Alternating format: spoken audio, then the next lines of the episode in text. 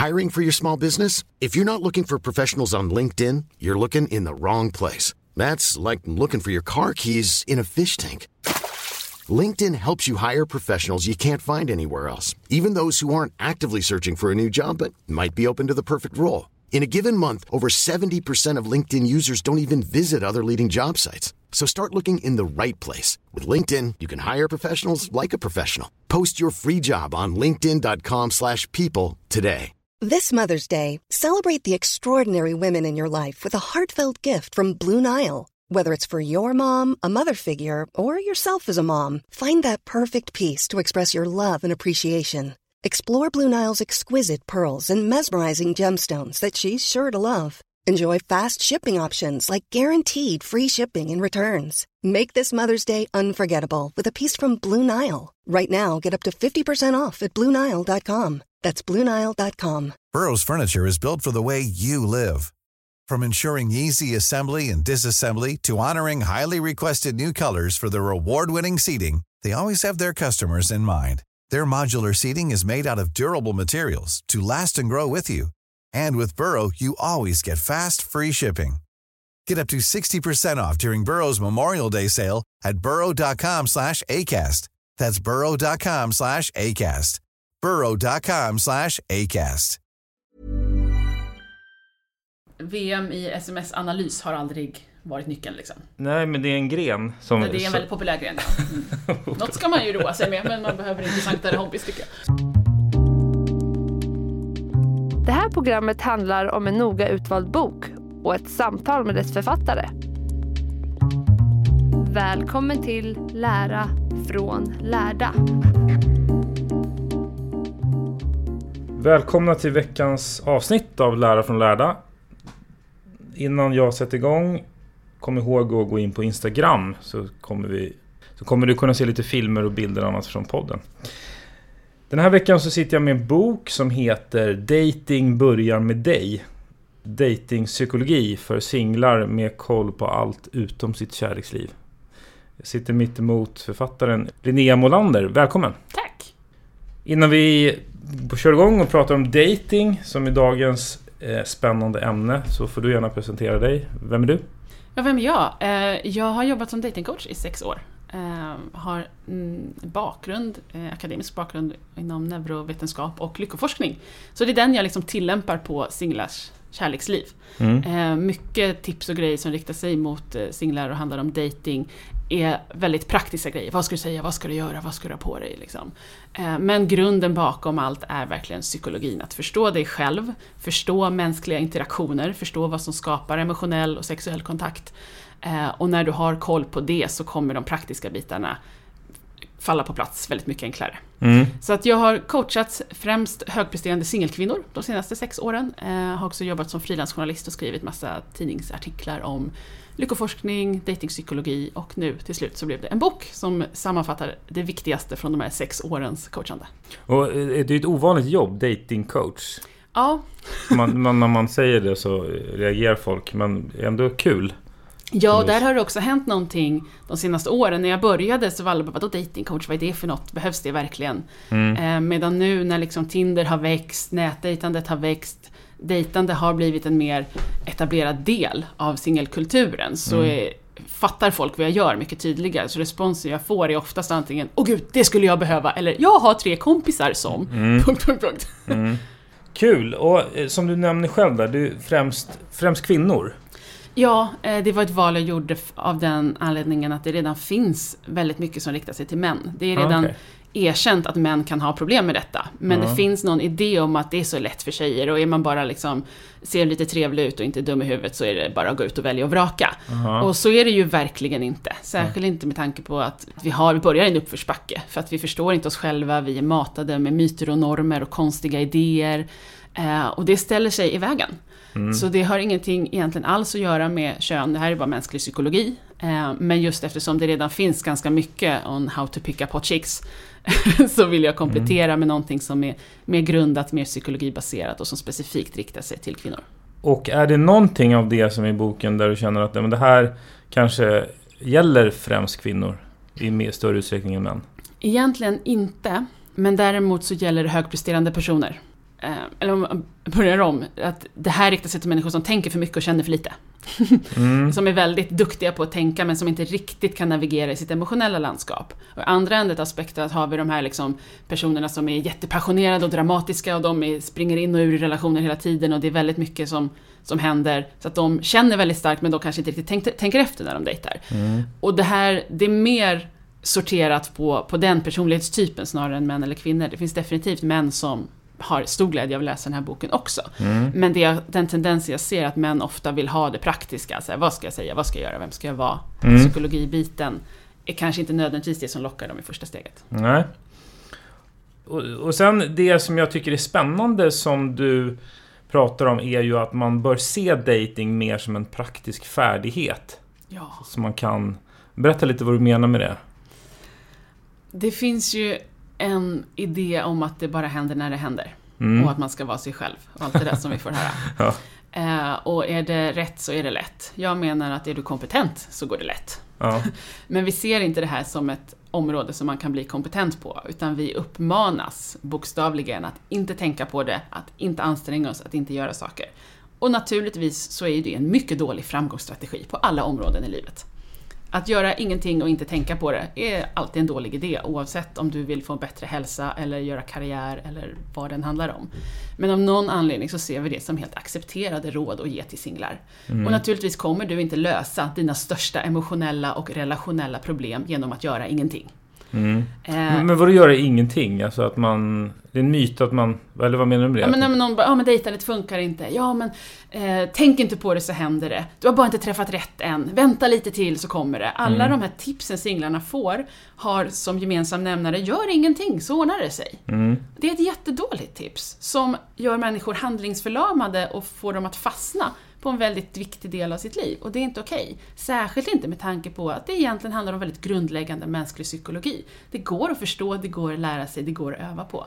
Så jag ser datingproblem som en kunskapslucka och en brist på vissa färdigheter. Och allt detta går att lära sig. Just det, så att vi ser det mer som en praktisk färdighet då, eh, än att det är någon, något som bara ska vara självklart. Mm. Kan man jämföra med någonting annat liksom? Som, Ja, alltså för vissa är det ju självklart. mm, Men det finns ju också människor som är naturligt duktiga på att sjunga. Eller kan springa jättefort. Vi, vi har alla våra talanger och styrkor, men vi kan inte förvänta oss att alla människor ska vara naturligt begåvade på allting. mm, Utan för vissa räcker det med att vara sig själv och det händer när det händer. Men det är en dålig sak att säga till någon som uppenbart har problem. Den personen får då motsvarande börja löpträna eller gå till en sångpedagog. Och det är inget skamligt med det. nej, precis. Ehm, just det, och, du- nämner ju också att boken kanske bör betraktas också lite grann som en träningsbok. Ja, eh, ofta när jag coachar så, så jämför jag mig själv med en PT. Mm, ja, men exakt. Eh, för att den responsen jag ofta får är att oj, det här, det här låter ju svårt och jobbigt. Mm. Och det är lite grann om, om coachingsessionen är som att sitta ner med sin PT och prata igenom träningsupplägget. Så, så måste du sen också gå hem och göra armhävningarna och ja, det kommer vara jobbigt i armarna. Mm. Det, det är svårt att komma ifrån det. Men det är också därför armhävningar ger resultat. Att ja, det kommer kräva ansträngning, men det jag har att säga om det när folk klagar på att det är jobbigt är att du har det ju redan jobbigt. Det är jätte, jättejobbigt att ha datingproblem. Och det är nästan alltid jobbigare att ha problem än att lösa sina problem. Mm. Så jag köper inte riktigt oj det här är svårt och jobbigt utan jag nickar och ler och säger ja varsågod det ingår i priset, gör det ändå. För att det kommer vara värt det. Vad är din definition av att ha datingproblem? De flesta har någonting som händer eller inte händer om och om, om igen. Mm. Vissa fastnar på första dejten, andra fastnar på tredje dejten, vissa får panik bara av tanken på att dejta. Eh, Men de flesta har inte så många problem, utan det är någonting, något mönster som återupprepar sig. Kan det göra med att man gång på gång träffar på samma typ av personer, eller att man någonstans fastnar. Eh, och man fattar inte varför händer det här just mig om och om igen. Eh, och det som ligger bakom, oavsett var du fastnar, så är det ofta samma grejer som ligger bakom, och det är det som boken tar upp. Men kan det inte också bara vara så här att jag, jag, jag träffar ingen? Jag har svårt för att träffa någon. Ja, och då är ju frågan hur det kommer sig. Eh, möter du nya människor överhuvudtaget eller lever du ett ganska osocialt liv i en triangel mellan din soffa, ditt arbete och eventuellt gymmet? Mm. Eh, och det är ju ett praktiskt problem att de flesta träffar ingen för att de bokstavligen inte träffar någon. Mm. Eh, och då får man aktivt vidta åtgärder för att skapa ett mer socialt liv. Mm. Men det, det är den praktiska delen. Ehm, medan boken mer tar upp de sociala bitarna, för det kan också vara att du träffar nya människor, men det händer ändå aldrig någonting. Mm. Och då är ju frågan hur du beter dig mot de här människorna. Ehm, många går runt och är jättetrevliga, men inget mer, och då blir man kompis med inget mer. Just det. Och de som du träffar är ju framförallt, de har, de har inte det där soffan och TV praktiska utan det är snarare då att de träffar folk men... Många dejtar massor. Har Ja. gått på bokstavligen 100 Tinder-dejter. Ja. Ehm, men det hjälper inte. Nej, Nej. precis. Och då blir man väldigt trött och man tappar hoppet. Ja, exakt. Spännande det här med myter och missförstånd. Mm. Det här med att, att, att det finns en viss si- singelskam. Att det är lite skamligt att vara singel. Att det är liksom något fel. Ja, när dejtandet inte funkar så finns det ju helt logiska förklaringar till det, som jag tar upp i boken. Men eftersom man har en kunskapslucka gällande detta så fattar man inte varför det inte funkar. Särskilt inte eftersom det ser så enkelt ut för alla andra. Ehm, och, och de personer jag coachar har ofta ordning på allt annat i livet. Att man har lyckats med alla andra mål. Man har utbildat sig och har bra jobb och reser och har vänner, allt annat funkar. Men man får liksom inte ordning på detta. Och känner man inte till vad som ligger bakom det så är, ligger det nära till hands för många att skylla på sig själva och tänka att det måste vara något allvarligt fel på mig. Och så bär man någon sorts skam inför det. Och sen så får man frågor, jaha varför är du singel då? Varför har inte du träffat någon? Och så måste man dessutom försvara sin största smärta inför andra människor, lägga på någon sorts försvar, förklaring inför det. Eh, Det blir någon ond spiral eh, inför det hela. Så många bär på väldigt mycket skam och tror att det är fel på dem trots att det definitivt inte är sant. Ja, men att alla... Man tänker sig att alla bör sträva efter ett förhållande. Ja, det finns ju en väldigt stark tvåsamhetsnorm. Ja, exakt. Eh, att man borde vilja ha en partner. Vi, vi problematiserar automatiskt att någon är singel. När någon säger att den är singel så är inte frågan ”jaha, trivs du med det?” eller "Ja, ”hur är det?” Utan det är så ”ja men du träffar också någon ska du se och vad konstigt att du var singel”. Men vi ifrågasätter aldrig så ”jaha, varför har du gift dig? Hur tänkte du där? Mm. Funkar det bra tycker du?” Utan att vi, vi antar att det är bra att ha en relation och antar på något sätt att det är problematiskt att vara singel. Och det är ju helt vansinnigt. Det sätter en press på människor att leva på ett sätt som inte nödvändigtvis matchar vad som faktiskt är bra för dem. Eh, Så det behöver vi nyansera väldigt mycket.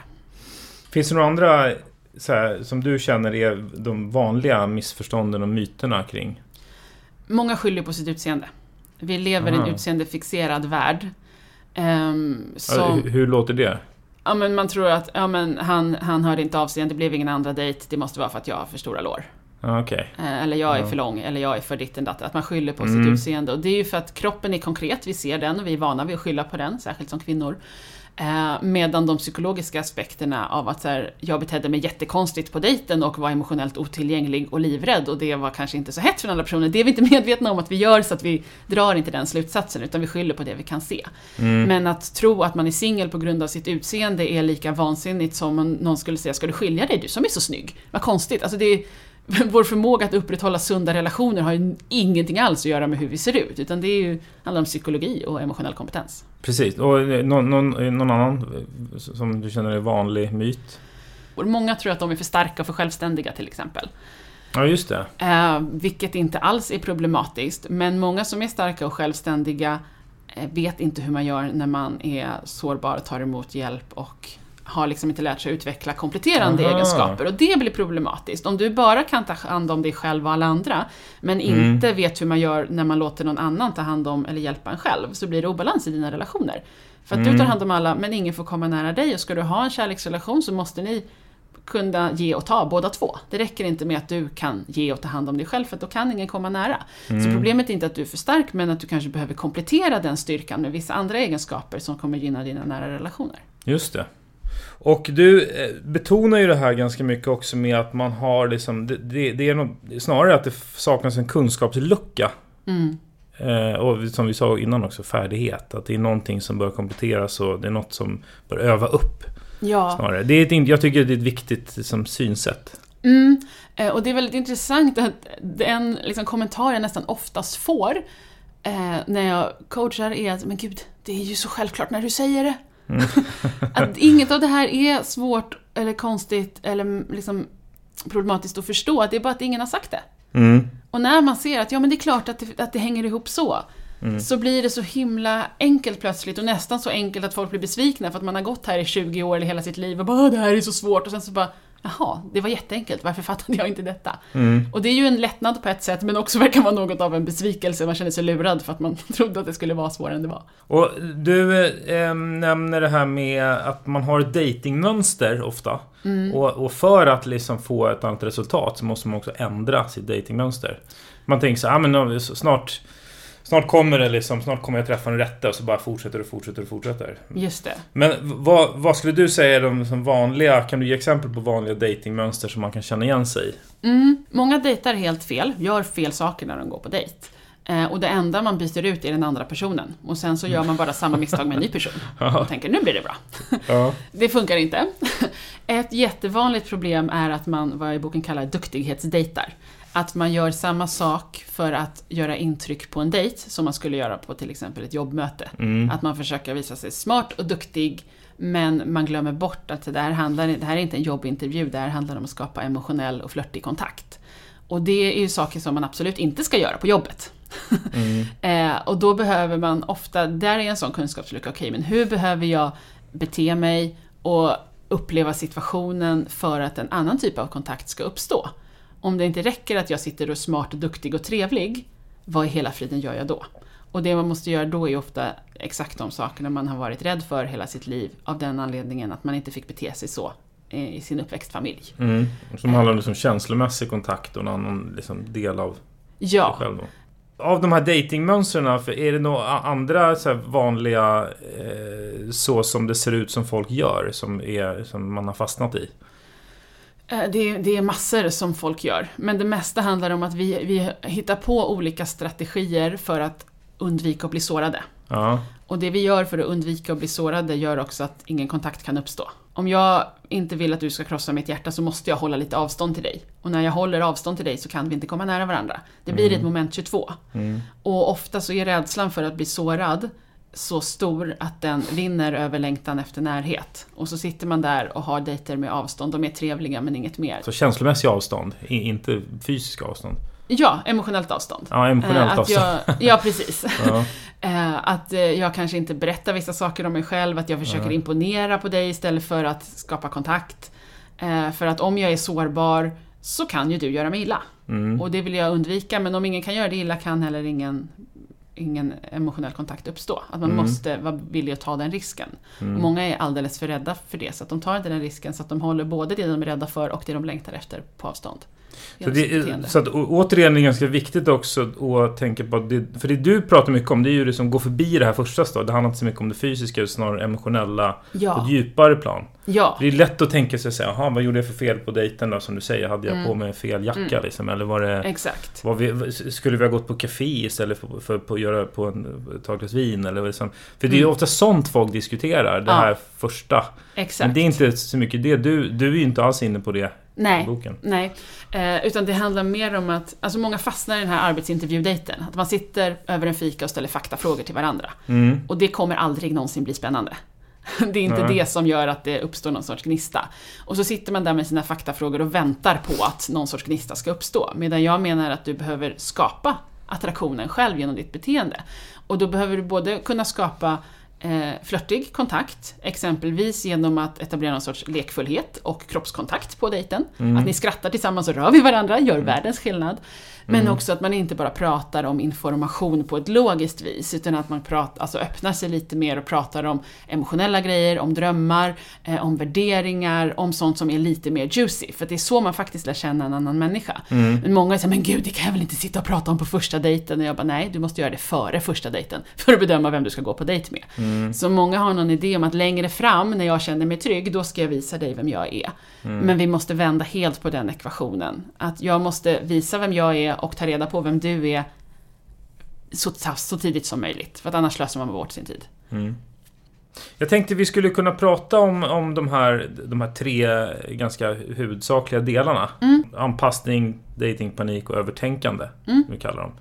För de är så pass intressanta och liksom nycklarna i det här. Eller, Ja. eller vad skulle du säga?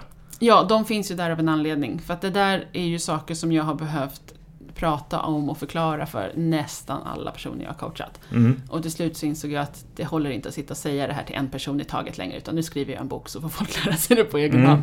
För det är så återkommande och vanligt. Ska vi börja prata om det som du kallar anpassning, som jag Mm. tycker är väldigt intressant. Ja, Vad är det för något och hur, hur går det till? Det är förmågan att på ett mycket effektivt sätt känna in vad andra människor vill, tycker, tänker och känner. Men det sker ofta på bekostnad av förmågan att känna in vad du vill, tycker, tänker och känner. Mm. Och då blir det problematiskt. Alltså på i en datingsammanhang. Ofta i hela livet. eh, Och ofta beror det på att du har växt upp i en familj där du var tvungen att lära dig det här. Mm. För att man pratade inte öppet om känslor och grejer och det kanske fanns... Antingen var det bara att ni inte pratade om känslor eller så var det mer uttalat att det fanns alkoholproblem eller så. Mm. Men någonstans på vägen genom livet så har du fått en enastående förmåga att förhålla dig till andra människor och deras preferenser. Mm. Men det har skett på bekostnad av att du inte är i kontakt med dig själv. Och det här blir problematiskt när du dejtar. Mm. För att du måste veta hur saker känns för dig. Det är det enda som är viktigt i ditt kärleksliv. När du ska träffa en ny människa. Just det, det är, ja precis. Om man går, övergår till liksom lösningen. Exakt. Men, men det här med anpassning, det, min, min egna gissning är ju att jag har en känsla av att det är lite vanligare bland kvinnor än män så generellt. Jo, men och det har ju dels att göra med att det är helt nytt det här med att kvinnor har makten över sina egna liv. Historiskt sett så har kvinnor överlevt bokstavligen genom att anpassa sig till män som har haft makten över deras Ja. liv. Social makt, ekonomisk makt, sexuell makt. Ja. Ja. Eh, så att det, dels har vi liksom, vi bär på en kvinnohistoria av det. Och sen nu så, så funkar inte det så längre, utan nu, nu plötsligt kan vi tjäna egna pengar och vi får bestämma själva och vi har mycket mer inflytande över våra liv och vår sexualitet och så vidare. Men vi bär fortfarande på en historia av att liksom, nyckeln till överlevnad är anpassning. Så att det, det behöver ske en liten omprogrammering där. Det här är en, även män också beroende på uppväxtförhållanden och så. Absolut. Ja, det är mänskligt också. Men, men om, om du kan du beskriva det lite mer hur det, vad det får för utfall när man anpassar sig och vad, vad, liksom, Något som till exempel kan innebära är att du på själva dejten inte upplever den från ditt eget perspektiv utan att du sitter där och försöker känna in vad tycker den andra personen, var det där jag sa smart nu, hur ska jag framställa mig nu för att bli omtyckt, vad ska jag svara på den här frågan, vad ska jag göra? Eh, att du nästan försöker uppleva dejten inifrån den andra personens huvud. Vilket innebär att du upplever dejten in i din egen fantasi istället för i verkligheten. Och sen agerar du på dina gissningar. Vad menar du med fantasi? Att, du, ja, att man tror sig tänka vad, att ah, nu, nu verkar den andra personen trivas och nu verkar den andra personen gilla mig. Och Exakt. Det, blir en, den, det är som en typ av fantasi då. Ja, och jag har ju fått höra alla varianter av så här, det här gillar killar, eller, och, och det här gillar tjejer. Att man har sin högst personliga idé av vem man ska vara för att bli omtyckt. Och efter att ha coachat nu över tusen klienter så har jag insett att, att det finns inga gemensamma nämnare här, utan vi har bara hittat på. Det här tycker, den här personen ska jag vara för att bli omtyckt. Och det är ofta en direkt spegling av vem du behövde vara för att bli accepterad av dina föräldrar. Så det har ingenting alls med den verkliga situationen att göra. Vilket innebär att du agerar utifrån spelregler som kanske gällde din uppväxtfamilj, men som definitivt inte gäller när du som vuxen människa sitter på dejt med någon som inte ingår i din familj. Så att du beter dig jättekonstigt, men du är inte medveten om det själv. Så att om man då exempelvis för att acceptera sina föräldrar var tvungen att prestera och vara liksom den duktiga. Så då, åt, då återskapar man det i dejtingen till exempel att man ska sitta där och visa upp ett CV och liksom titta här är jag för att man tänker sig att det är så jag blir omtyckt. Ja, och andra sidan av det är att om du har krav på dig att prestera och vara duktig så innebär det ofta att du inte får vara sårbar eller eh, ledsen, visa känslor. Eh, och när du börjar stänga av där att jag ska inte visa mina känslor mot personen du dejtar, då är du körd direkt. För att dejtande går ut på att känna känslor. Ja, precis. Du nämner det här med, med exempelvis ta ansvar över samtalet. Ja, Men det menar du väl att, liksom att man, om, om, jag tar ansvar för samtal till 100% att vi ska Mm. ha kul ihop och jag som gör si och så så kanske du skrattar och så här, att man, man tar Det är precis. ett vanligt misstag att man, man tar ansvar. Mm. Istället för att man har ju delat ansvar.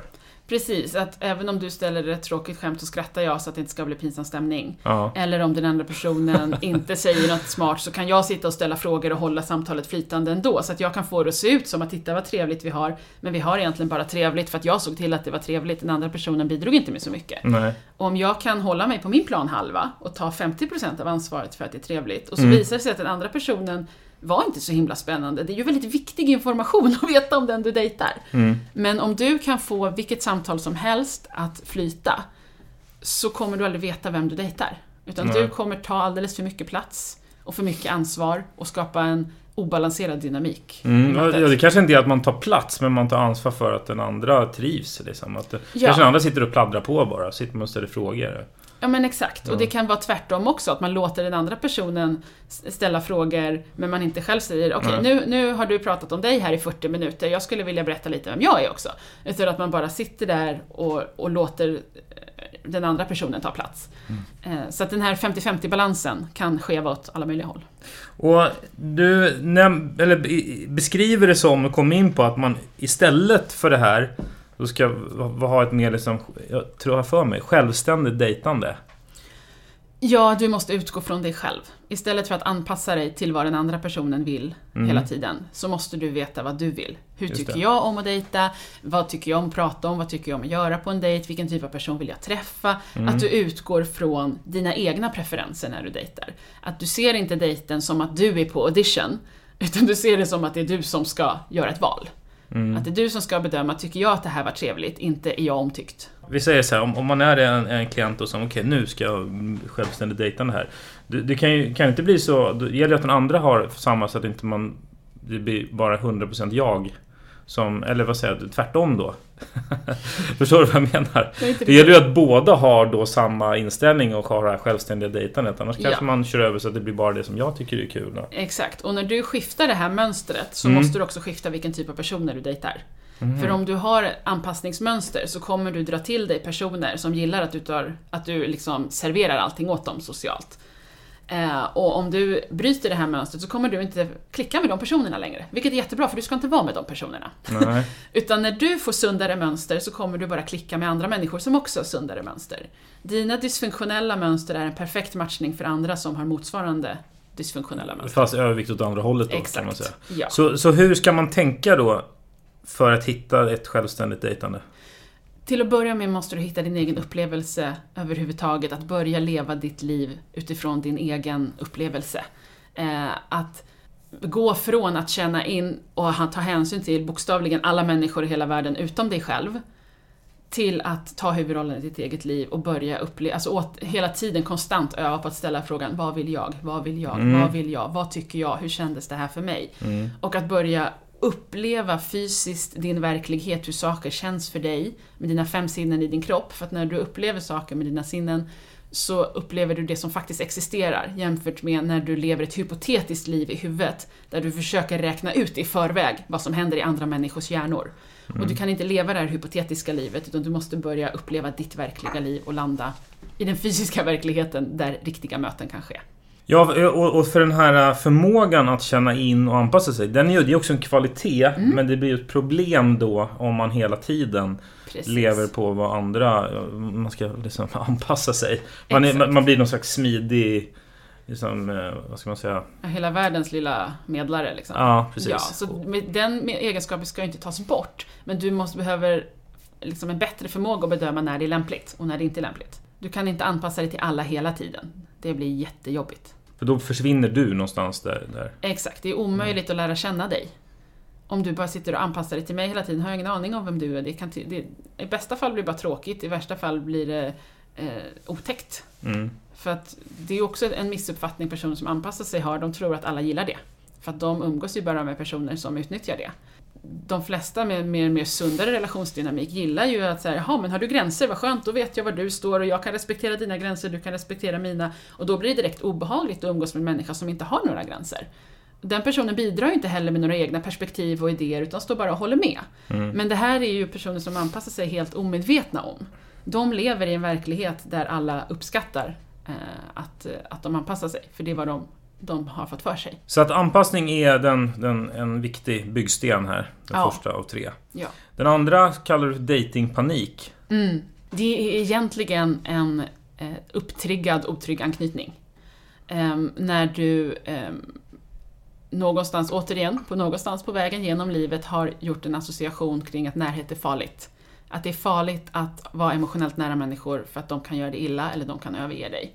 Och det är ofta då kopplat till att du växte upp under emotionellt otrygga uppväxtförhållanden. Det behöver inte vara något stort trauma, det, behöver bara, alltså det krävs inte jättemycket för att traumatisera ett barn.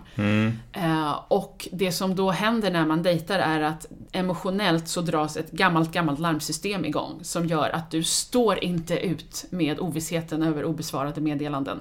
Eller över att inte veta exakt hur det kommer gå med den här personen, eller veta vad den andra personen tycker. Eh, och det leder till inte så här, åh jag är lite pirrig och nervös, utan ren och skär ångest. Eh, som upptar väldigt mycket energi i ditt liv. Datingpanik, eh, det slog mig nu, men det, det som du säger, det, de som känner det är främst de som har någon typ av Alltså man kan, man kan backa tillbaka till liksom familje och föräldrar och när man var liten då. Ja. Man får anknytning. Ja. Men det betyder då att det finns de som inte känner någon datingpanik alls? Ja, de som tycker det är mysigt och trevligt och härligt att dejta. Ja just det, det gör Men de kommer ju inte läsa den här boken. Nej, Nej. precis. Nej, för jag tänker, för mig själv och för alla mina singelvänner Mm. har ju mer eller mindre delar av det här i sig. Mm. Eh, kommer jag på. Men sen tänker jag så här, men vänta, jag har ju aldrig pratat med någon som inte har det. Mm. Men de är heller inte singlar. Precis. Faktiskt. De träffar bara någon och så var det bra med det. Ja, ja, exakt, exakt. Ja. Så att det, det nej. Men, ehm, men, men, men kan du inte be, be, beskriva några flera exempel på det här det som det klassiska datingpanikbeteenden? Ehm, jo, Får jag ta lite kaffe först bara? Ready to pop the question? The jewelers at BlueNile.com have got sparkle down to a science with beautiful lab grown diamonds worthy of your most brilliant moments. Their lab grown diamonds are independently graded and guaranteed identical to natural diamonds, and they're ready to ship to your door. Go to BlueNile.com and use promo code LISTEN to get $50 off your purchase of $500 or more. That's code LISTEN at BlueNile.com for $50 off. BlueNile.com code LISTEN. Hiring for your small business? If you're not looking for professionals on LinkedIn, you're looking in the wrong place. That's like looking for your car keys in a fish tank. LinkedIn helps you hire professionals you can't find anywhere else, even those who aren't actively searching for a new job but might be open to the perfect role. In a given month, over 70% of LinkedIn users don't even visit other leading job sites. So start looking in the right place. With LinkedIn, you can hire professionals like a professional. Post your free job on linkedin.com/people slash people today. Burrow is a furniture company known for timeless design and thoughtful construction and free shipping, and that extends to their outdoor collection. Their outdoor furniture is built to withstand the elements, featuring rust-proof stainless steel hardware, weather-ready teak, and quick-dry foam cushions. For Memorial Day, get 15% off your Burrow purchase at burrow.com/acast and up to 25% off outdoor. That's up to 25% off outdoor furniture at burrow.com/acast. mycket triggas ju då av de här obesvarade meddelandena, exempelvis. Att man, för dels finns det den här tankemässiga biten, man tänker väldigt mycket på det, men själva paniken är en emotionell respons av att du mår så fruktansvärt dåligt och tappar bort dig själv och det känns hotfullt och farligt eh, att inte veta hur det kommer gå. Tänk om den här personen lämnar mig. Och inte Ja, och emotionellt så ser du inte skillnaden mellan att säga, tänk om den här personen jag har gått på en dejt med inte vill vara med mig och eh, det känns så hotfullt att du emotionellt upplever att du är övergiven av dina föräldrar. Alltså du upplever en treårings eh, pa- alltså panikångest över att vara övergiven. Trots att det bara var ett obesvarat sms från någon du har träffat en gång. Så att, Det är som en kniv liksom i... Ja, och det här kan vara chockartat för när det är en vuxen, högfungerande människa som normalt sett inte har några ångestproblem eller brukar oroa sig eller, eller ha några stora emotionella utbrott. Men just detta triggar en liksom, orkan av känslor som är helt ohanterbara. Så du känner inte igen dig själv, vilket är något av det obehagligaste. Du, du, du kan inte navigera för att du känner inte igen dig själv. Du brukar inte uppleva dig själv på det här viset. Och du tappar också lite grann kontakten med Verkligen, du är, så, du är så rädd och förvirrad att du inte kan bedöma så här, men hur, hur rimligt är det, liksom att, hur, hur lång tid kan det ta att svara på ett sms, vad ska jag skriva, vad betyder det här? Att man blir otroligt uppstressad och förvirrad. Man hamnar egentligen i ett så här fight or flight tillstånd emotionellt, känner sig hotad av situationen. Och då blir det naturligtvis väldigt svårt att göra kloka val och bete sig vettigt när man dejtar. Jag själv har ju varit inne, jag känner igen liksom delar av det här. Att Mm. det, tar upp, eh, det tar upp orimligt stor plats. Men det blir ju en, det blir en, emotionell reaktion. Mm. Men sen när man ser andra, när man pratar med vänner, då tänker man så här, men vad håller du på med? Alltså det är ju en helt annan sak att se hos en annan Ja. utifrån. Exakt. Så blir det, och det, man brukar ju prata om inom så här kommunikationsbranschen att man ska aldrig krishantera sig själv. Nej, För, för att man, det är så omöjligt att se. Det blir Ja. när man är inne i den här uh, virrvarret liksom av... man saknar perspektiv helt och hållet. Men Ja. man ser ju direkt på någon annan att men herregud, nu är du inte kvar i verkligheten, vad håller du på med? Lugna ner dig. Liksom. Ja. Men när du själv är där så känns det så verkligt och så hotfullt. Och eh, du nämner det här med också att man, man har svårt att tro att personen vill vara med en. Mm. Det är ju det som är rädslan. Ja. Att du, du är ju så rädd för att bli bortvald och lämnad och övergiven. Då blir det lättare att tänka att nej, men den vill säkert inte vara med mig. Eller? Ja, det är ju en av de här sakerna man gör för att skydda sig. Lite antingen att du själv väljer bort personen för det är lättare att bara skita i allt än Mm. att stå ut med detta. Mm. Men eftersom det är vad du är rädd för så letar du efter tecken på det hela tiden. Om Mm. personen inte svarade på en halvtimme så måste ju det betyda att, att eh, han eller hon inte var intresserad, att jag är dålig och aldrig kommer träffa någon. Liksom. Mm. Att det förstoras upp så vansinnigt mycket inom dig. Just det, du nämner det här med att man kan växla också mellan att hålla folk på avstånd och att man blir blixtförälskad. Mm. Det Eh. blir liksom ostabilt. Ja, för det man inte står ut med är ju ovissheten.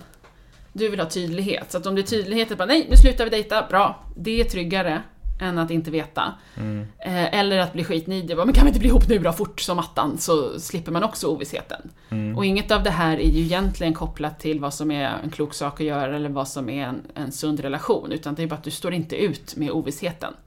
Eh, Så att du måste få bort den på något sätt. Och det jag verkligen vill trycka på är att det behöver inte vara så här. Det är ju hela poängen med den här delen av boken, att det finns saker du kan göra för att lösa upp den här problematiken och hantera det, både när det händer i stunden men också över tid så att det inte återkommer. Mm. Eh, Men de flesta har ju ingen aning om varför de reagerar så här. Det är inte som att man, man drar spontana paralleller mellan obesvarade sms och att eh, eh, någonting eventuellt hände när man var två år gammal, som man inte ens har reflekterat över. Utan Nej. det ser ju ut som att det har någonting att göra med den andra personen. Och det är också det ofta man får höra, att så här, känns det så här jobbigt ska du inte vara med den personen. Men det har ju ingenting med den andra människan att göra. För Ja, det här det. händer ju varje gång du gillar någon. Ja, Det spelar ingen roll hur många du dejtar, det kommer ändå fortsätta om man inte förändrar någonting annat hos sig själv. Exakt, det här problemet sitter ju i dig. Men, men det här med, med anknytning, det är ju ett väldigt stort område och det är ingen quick fix. Det, det är ju något som är...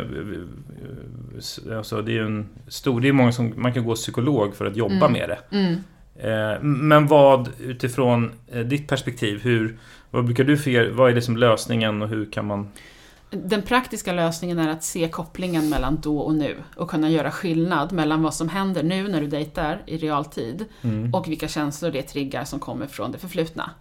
Eh, och kan du se att din emotionella respons inte har att göra med den här situationen utan har att göra med någonting annat så kan du skapa lite distans mellan dig och känslan och ta hand om den delen av dig själv. Och det har jag sett är en väldigt effektiv nyckel. Eh, att bara att kunna att vara medveten om, om vad det är som händer så att du inte behöver känna dig galen. Det tar bort massa så här metasmärta. Mm. Att du slipper, vad är det för fel på mig, det kommer aldrig lösa sig. Typ, Oj, så nu händer det här igen. Jag jämför i boken lite med, Eh, jag vet inte, att få så här, jordnötsallergiattack eller, eller snuva. Att, så här, det är en, någonting som händer som är plågsamt i stunden men det är inte farligt, det säger ingenting om dig och din framtid. Du behöver inte anklaga dig själv för det, utan du behöver bara hantera det när det händer. Eh, men när du kan se, eh, avdramatisera det lite och se att det här händer på grund av att någon emotionell koppling som, som skapades i min barndom triggas vissa situationer nu när jag är vuxen och dejtar. Mm. Så blir det avdramatiserat på ett sätt som gör det lättare att hantera och det blir också, det finns en läkning i att kunna ta hand om den delen av dig själv. Mm, så det är lite grann första steget, att identifiera och försöka känna, ja, se vad som pågår. Exakt, för det är det du sa. där. Du kan se hos någon annan att säga, men gud, det där är ju inte en rimlig reaktion. Nej, nej. Men du kan inte se det hos dig själv och kan du börja se det och säga oj, hoppsan, nu hamnade jag här igen. Mm. Eh, Så är det mycket lättare att gå därifrån. Det, det som knasar upp det är när du tror på alla de här känslorna och tror att det är så hotfullt som det verkar. Mm. När du kan se att oj, nu gick mitt larmsystem igen. Mm. Då får jag ta hand om det. Vid den här datingpaniken, att sitt still i båten och lokalisera och försök eh, hålla kvar. Hålla Ja, kvar vid masten, jag på säga. Men, men, men lite de delarna då. gör, gör skillnad på vad som är vad. Dels gör skillnad på vad som handlar om dig och vad som handlar om den andra personen. Gör också skillnad på vad som handlar om nu, situationen här och nu och vad som handlar om saker eh, kopplat till din anknytning.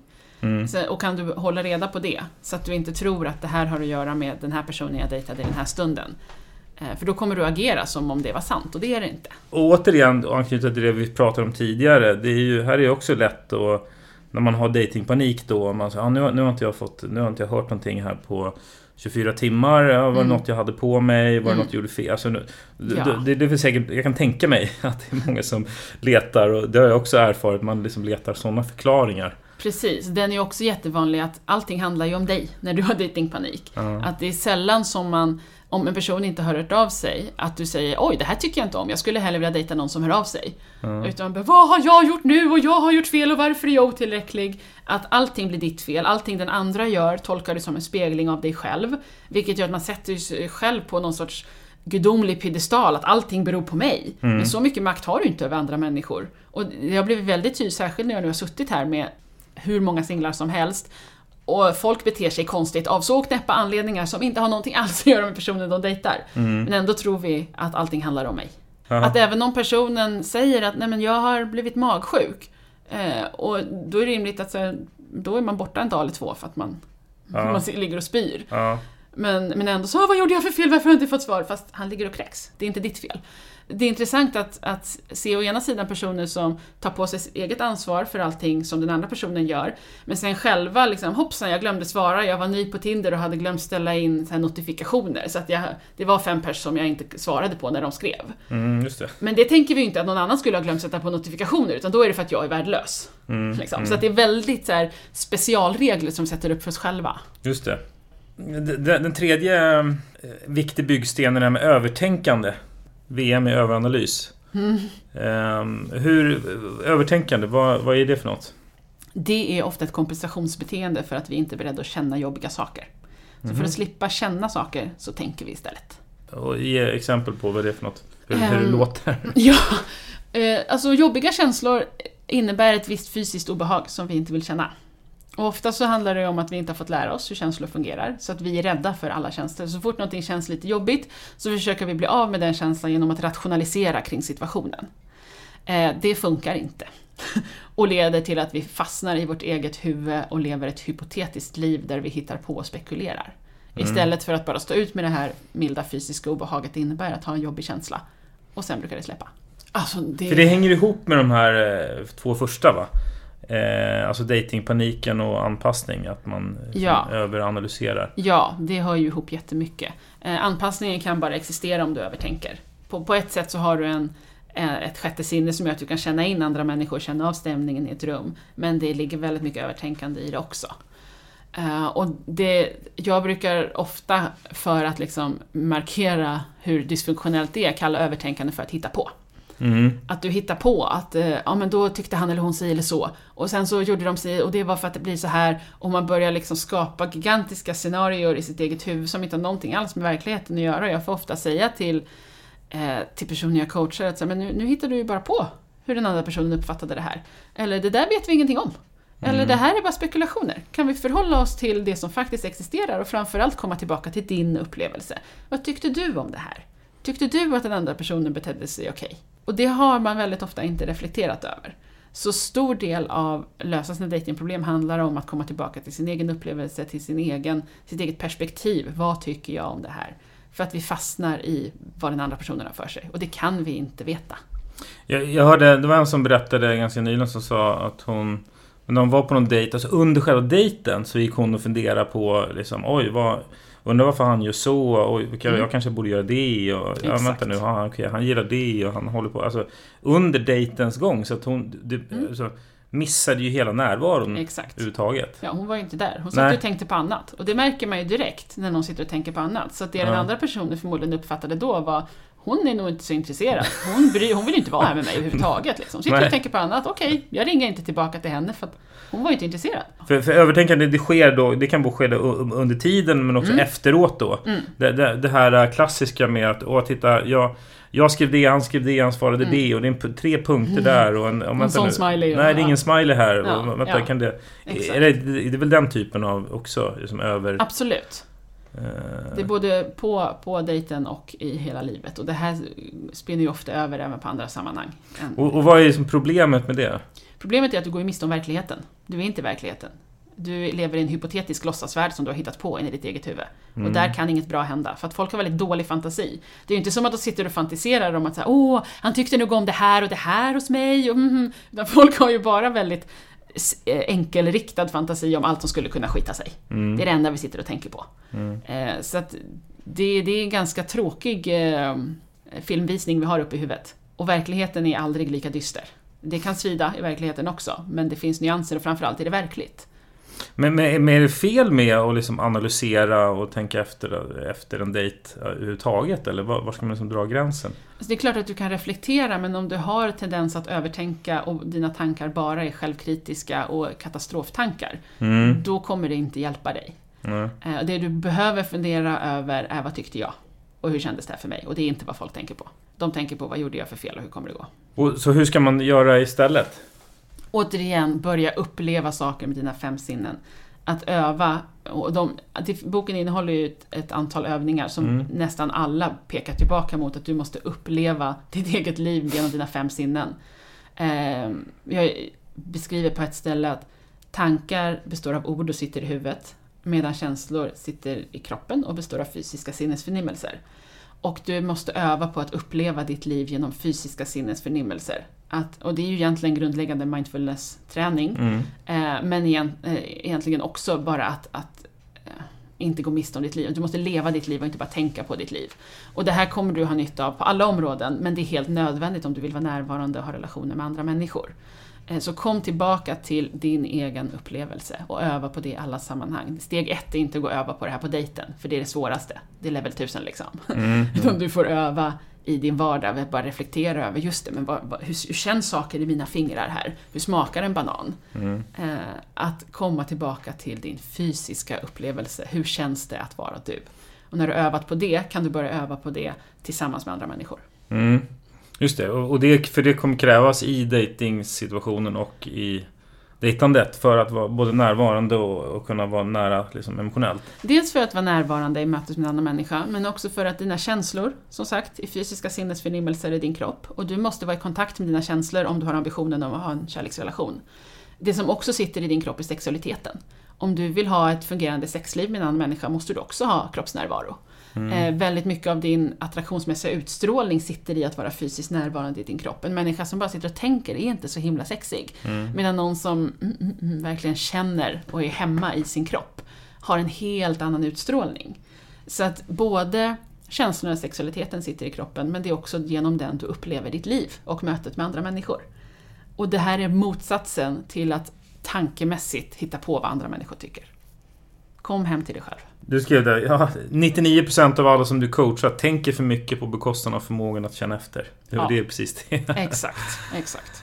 Folk kan säga så ah, nu, nu, jag har, vi har varit på några dejter men jag är inte kär. Jag, är, jag vill bli kär liksom. Man vill, Mm. man vill bli kär direkt. Ja, Eh, är det liksom ett vanlig, en vanlig sägning? ja eh, väldigt vanlig. Att gå på massa dejter men det rinner ut i sanden och det klickar aldrig. Ja. Och det beror ju på att man går på en massa trevliga duktighetsdejter där man sitter och är smart och intellektualiserar. Mm. Och när jag frågar då, flörtade du med personen? Skrattade det någonting? Mm. Fanns det någon kroppskontakt? Berättade du personliga saker om dig själv? Och får nej på alla de här frågorna. Då ju, ligger ju svaret där. Om du går på en dejt och beter dig som om du träffar en kompis eller var på ett jobbmöte, så kommer kompis eller jobbkontakt att uppstå. Mm. Går du på en dejt och flörtar och är lekfull och emotionellt öppen så kommer en helt annan typ av kontakt uppstå. Så problemet är att vi tror att det här bara ska ramla ner i huvudet på oss, medan jag ser det som någonting som vi skapar. Vill du att det ska finnas kemi på dejten måste du bidra med eh, 50% av den kemin. Jag rekommenderar boken. Vart eh, får man tag i den? Eh, på nätet, det är en e-bok Mm. eh, än så länge. Så den går att eh, köpa och klicka ner på min hemsida, happydating.se. Så kan du läsa den på valfri enhet. Där kan man också komma i kontakt med dig via den sidan. Ja, och första kapitlet går att ladda ner gratis också om man vill provläsa. Ja. Tack för att du var med i podden. Tack!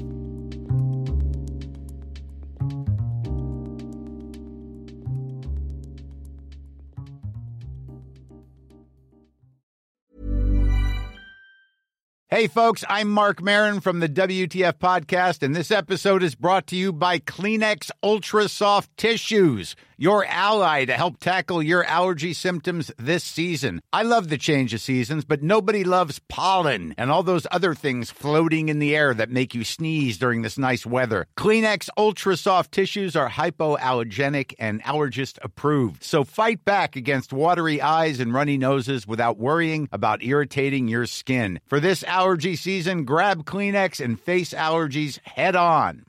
Want flexibility? Take yoga. Want flexibility with your health insurance? Check out United Healthcare Insurance Plans. Underwritten by Golden Rule Insurance Company, they offer flexible, budget friendly medical, dental, and vision coverage that may be right for you. More at uh1.com.